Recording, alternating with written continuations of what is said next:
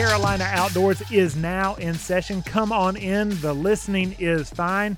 Wes Lawson, Bill Barty, we're your host here each week, and we're here to encourage you to get outside. Along the way, of course, we want to outfit you for being outside. Jesse Brown's Outdoors is where we are from. That is our key and main sponsor here on the Carolina Outdoors. And over at Jesse Brown's, of course, we have some of the finest fashionable outerwear and Mhm. apparel for those of you who are outdoor enthusiasts, rugged men and women uh, of the land who are getting out there. And Wes, at Jesse Brown's and the Carolina Outdoors, it's a little bit of our job to help alleviate the fears that come with the outdoors. Yeah. For people who you know, aren't used to being out there, many people will bring up um, uh, the, the heat or the bugs Mm-hmm. or the snakes Yep. or the bears Yep. or where to go or I don't want to look stupid or get hurt doing it. And at Jesse Brown's, we not only have the knowledge, uh, you and I and the rest of the gang that stands behind us, but we also have some of the equipment that that helps uh, people be prepared and be safe in the outdoors. I don't know if we have something that keeps people safe from some of the wildlife attacks that have been Mm. lately Yeah. in the news. Not bear, not snakes, but another form of creature. Yeah, barred owl attacks are on the rise. Um, and that sounds kind of funny at first. There was a story from, I think it was NPR from Seattle, but, you know, last year, Bill, in my neighborhood here in Charlotte, uh, a person was going for a walk and had an owl um, fly down and, and grab their head. And that's all because of nesting. So they're territorial nesters. And so if they see something that they think is encroaching on that nest, they're going to swoop down and, and either try to get it or scare it off. That could be you, me, a dog, a deer, a cat, whatever that is. But um, that's a scary thing, to be totally honest with you. Well, and that's not unlike many other uh, uh, birds, like the hummingbird Yeah. is a very territorial Yeah. um, um, bird like that. In fact, if you're uh, in spring or summer, if you're putting up your uh, bird feeders for hummingbirds, you should put it where they cannot see each other, like one in the front yard and one in the backyard to separate the territories for hummingbirds. The difference is hummingbirds are an inch and a half or two inches uh, uh, in height. These barred owls are sizable and they are uh, prey oriented as well. yeah, I don't, I don't need to have a bird of prey with its talons a- attack me. I can live without that. Um, and I've had one swoop down on me years and years ago when I was walking my dog on a trail. But yeah, so they'll come in and they will, you know, right as they're near their target, they flare up and they throw those claws out. I mean, they can pick up a small creature and fly away, no problem. But in this particular story, this young lady, over the course of a week or two, was attacked twice on the head, scalp. And you know, scalp injuries are uncomfortable for a lot of reasons, but they tend to, to bleed a little bit more. They look a lot worse than they are. But anytime an animal, especially a wild animal, breaks skin, you need to go to the hospital. You need to get checked out, get cleaned up, probably get a tetanus shot, some antibiotics, all these kind of things to avoid infections because you know they don't wash their hands. So, in her case, she's you know they recommend that you walk either with a large hat on or an umbrella, give the neighbor something to talk about late at night, or an owl mask on backwards so that the the owl who's being territorial will think that's somebody I don't want to mess with. We don't sell that, Bill, but we have some other great things that'll keep you prepared and safe outside, but not an owl mask. I'm trying to look this up as you're talking about it, and in fact, one of the things that's written about, of course, and this is the bad news part, but the uh, the author. Uh, Michael Peterson, Durham, North Carolina-based author, made famous in Under uh, the Staircase. It was a documentary Mhm. about Yeah. the murder of his wife, Kathleen Peterson, there in in Durham, and he had a previous uh, spouse who was murdered or died as well. But in the Kathleen Peterson case, one of the defense uh, um, uh, uh, theories was an owl Yeah. attack. Yeah.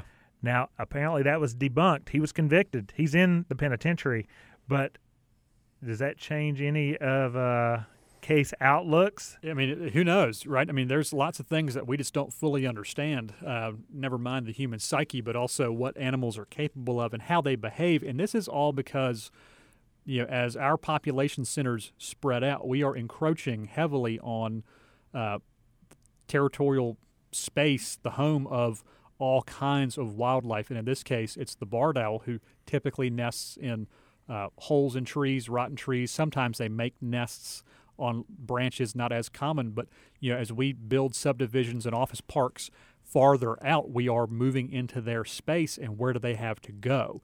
That's you know one of those issues. So it's totally feasible that that these kind of cases will become more common or heard about more frequently. Hey, on that topic, over at Jesse Brown's, I had uh, some clients who came into Jesse Brown's and they were buying uh, bear repel, bear spray. Mm-hmm. We sell bear Yeah. spray at Jesse Brown's. We have it. They were buying it because they were had been at the driving range, um, hitting golf balls. Yeah, at Jesse Brown's, we not only welcome outdoor enthusiasts of all sorts, hunters, fishermen, hikers, climbers, but also golfers.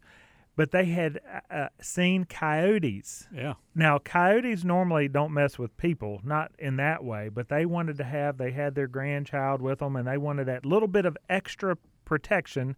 So they bought some bear spray for the coyote. I assured them it would work on, on any kind of animal um, equally in that regard. Yeah, but I will. guess that's the same story. Earlier, we were talking about the movement of deer. In the opening Mhm, segment of this mhm. week's Carolina Outdoors, uh, uh, plenty of deer that we are seeing in the springtime with turkey. It seems like more and more and more people. It used to be a turkey was really a wild turkey was a tough find in many places, but now in the areas surrounding Charlotte, plentiful um, w- w- during the spring and summer during that season.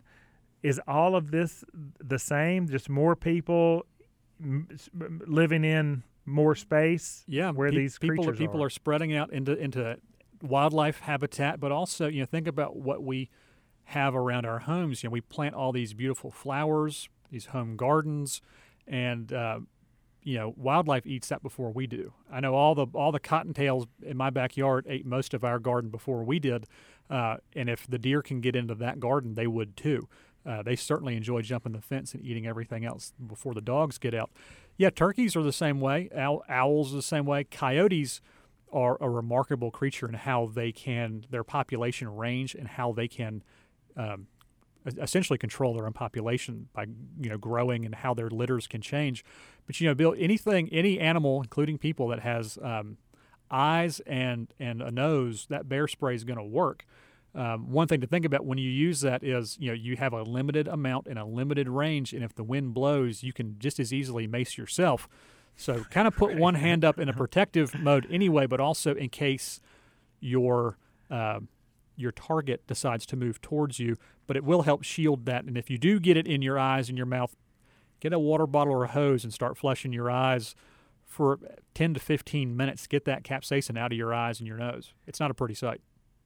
One one day we'll do a, a, a, some segments on the conspiracy of uh, the reintroduction of some of these animals. Oh, it's M- fascinating. Maybe state sponsored. Who knows? Coyotes. We want to do some responsible journalism, so we won't delve into it this segment.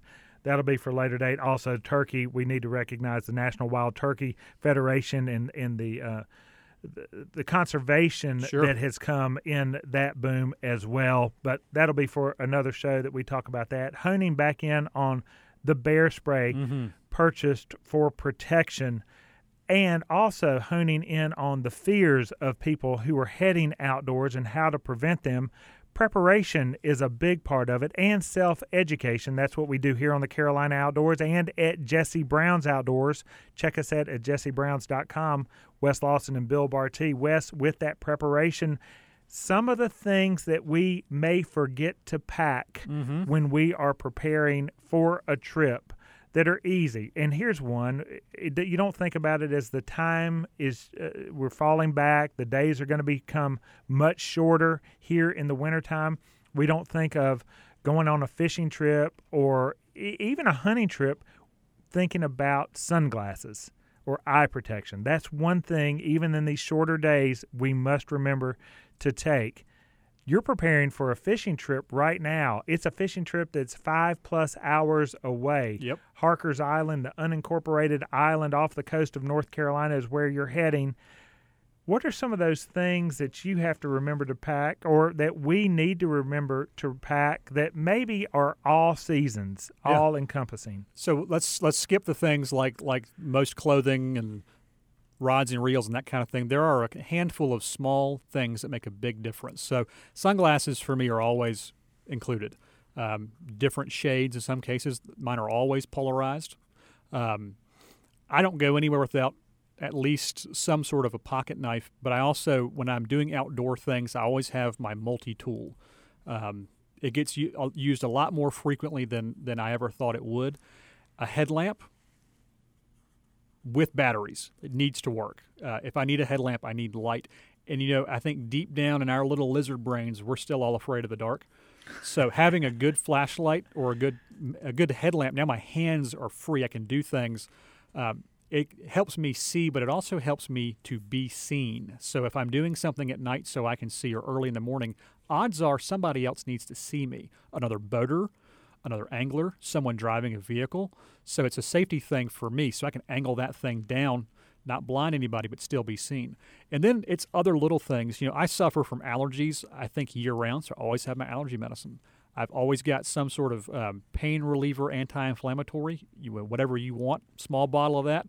And then I live and breathe by liquid Band-Aid kind of stuff. It doesn't come off in the water like a Band-Aid will. It can disinfect a little bit. It's not a standalone, but if I get a fish hook in there, some sort of cut, I want to cover that thing up quickly to avoid spreading germs and bacteria everywhere, but also keeping myself clean. Burns a little bit, but that stuff lasts forever. It's fantastic. I've got it in the truck, in the bag I take to work, and in my fishing bag. It looks like the uh, size of, of, of your wife's nail polish. Real small, works great. And then other little things like for this, it's going to be windy and sunny, so obviously sunscreen. Chapstick is always going to be there. Seasonally, and depending on where I'm going, the right kind of insect repellent. Uh, and in some cases, you just deal with the bugs because you, you can't have the repellent. And then from there, it's all those other little things that you should always have appropriate layers, rain shell, which for now is going to be for the wind, hat, sunglasses, change of clothes, obviously, fishing, that kind of thing. And then there's a there's a sense that when we go fishing, especially on a boat, that we should be doing lots of drinking. And yeah. and I get that, but um, for me, it's always about hydration, proper hydration. So there'll be plenty of water, might be a sports drink in there too, just to kind of boost those electrolytes. I don't get fully into the electrolyte thing, uh, and then snacks, especially salty ones, kind of get those those salts back in there. You crave that. It's the only thing we really crave is salt.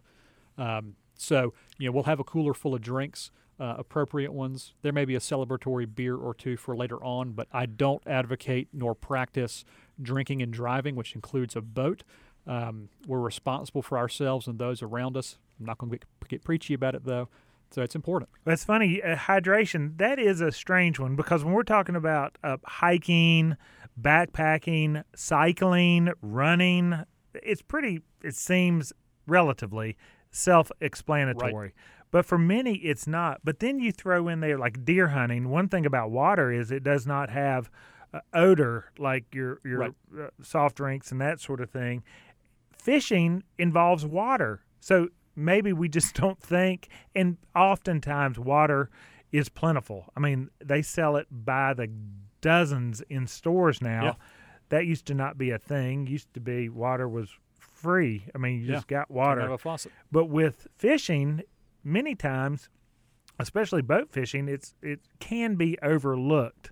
So it's one of those things. I'm glad you said that one because it's uh, one of those things. That's if your guide or brother forgets it, the cooler may not have any water on the boat, and you need to be thoughtful uh, of that. So think about that. You know, if you're going to book a guide, whether it's with Jesse Brown's, we'll always explain what we're going to bring and what you should bring. Mm. If you've got a, a coastal guide, find out from them. Hey, do I need to bring drinks, snacks, lunch, that sort of thing? So when you do show up, you're prepared because it's windy, it's sunny typically, you're active. Even if you're just standing still, that boat's moving. You're using all kinds of little minor muscle groups.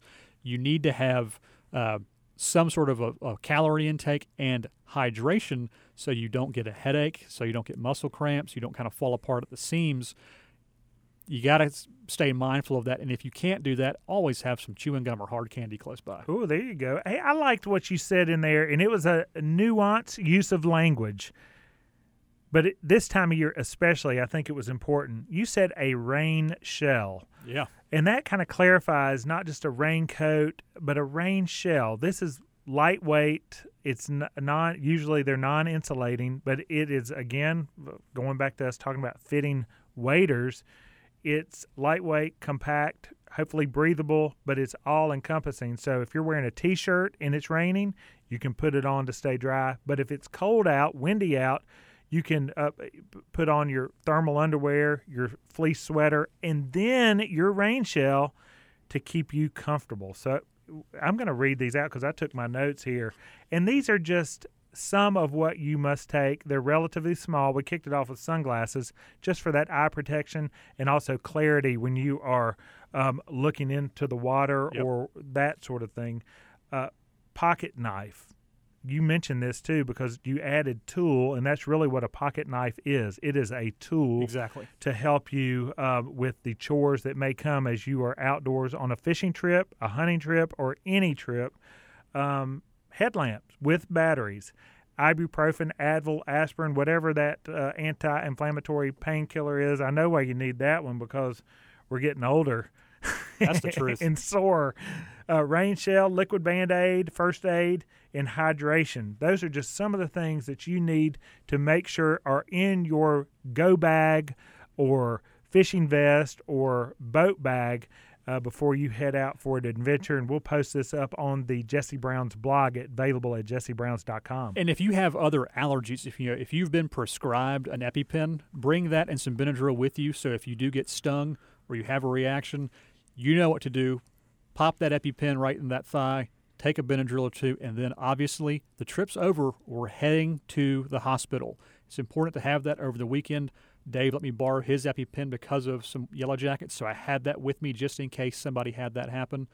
That stuff's important, just like sunscreen. You need to have it with you. If you take daily medicines, have those with you. Know what to do with them. If you take nitroglycerin tablets in your pocket, take them with you so you know what to do just in case. Everything we laid out, Bill, packs down into minimal space, and I can keep it organized. It's within reach. It's not bringing the kitchen sink. It's just those things I know I'm going to use, I know I'm going to need, and I don't want to have to go get them from somewhere else. Hey, you, you want any coyote spray? I got some things for that. We've got some available at jessebrowns.com for your false albacore fishing trip, just in case. It would be weird if we saw that on the water. Very weird. He's Wes Lawson. I'm Bill Barty. You're listening to the Carolina Outdoors.